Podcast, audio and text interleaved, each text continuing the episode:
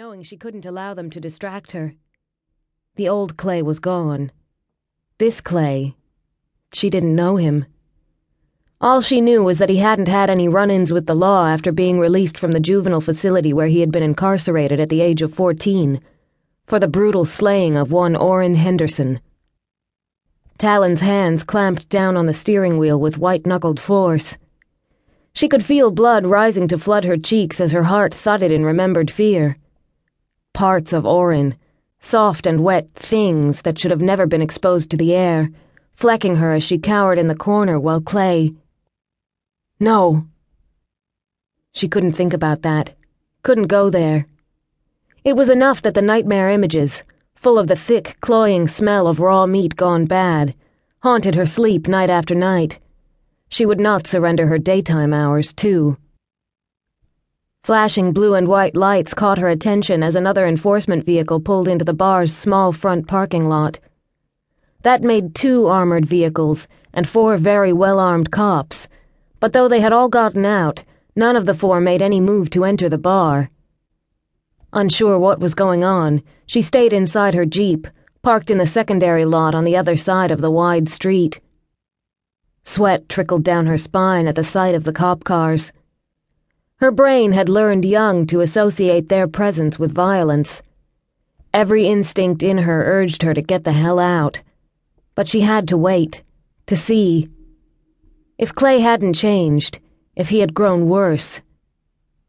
Uncurling one hand from the wheel, she fisted it against a stomach filled with roiling, twisting despair.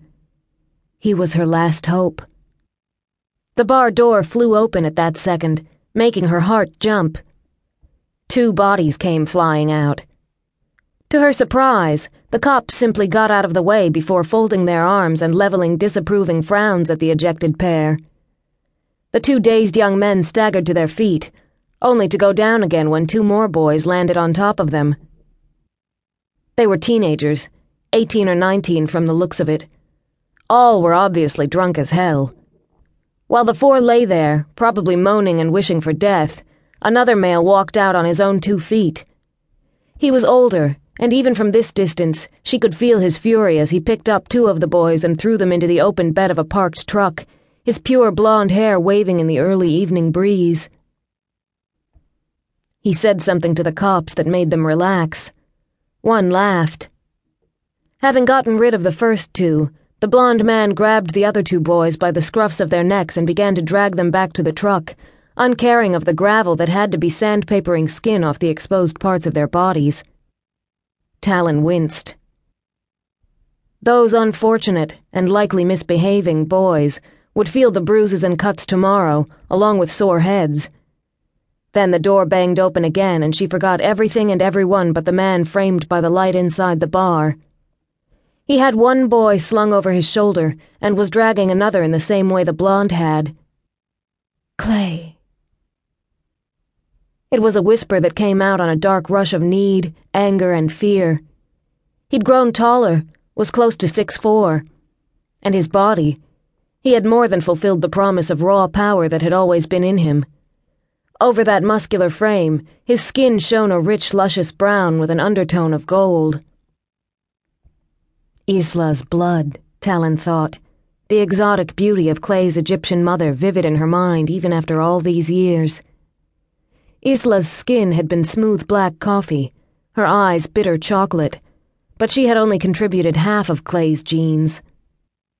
Talin couldn't see Clay's own eyes from this distance, but she knew they were a striking green, the eyes of a jungle cat, an unmistakable legacy from his changeling father. Set off by his skin and pitch black hair, those eyes had dominated the face of the boy he had been. She had a feeling they still did, but in a far different way. His every move screamed tough male confidence he didn't even seem to feel the weight of the two boys as he threw them into the pile already in the back of the truck. She imagined the flex of muscle, of power, and shivered, in absolute, unquenchable fear. Logic, intellect, sense, it all broke under the unadulterated flow of memory. Blood and flesh, screams that wouldn't end, the wet, sucking sounds of death. And she knew she couldn't do this.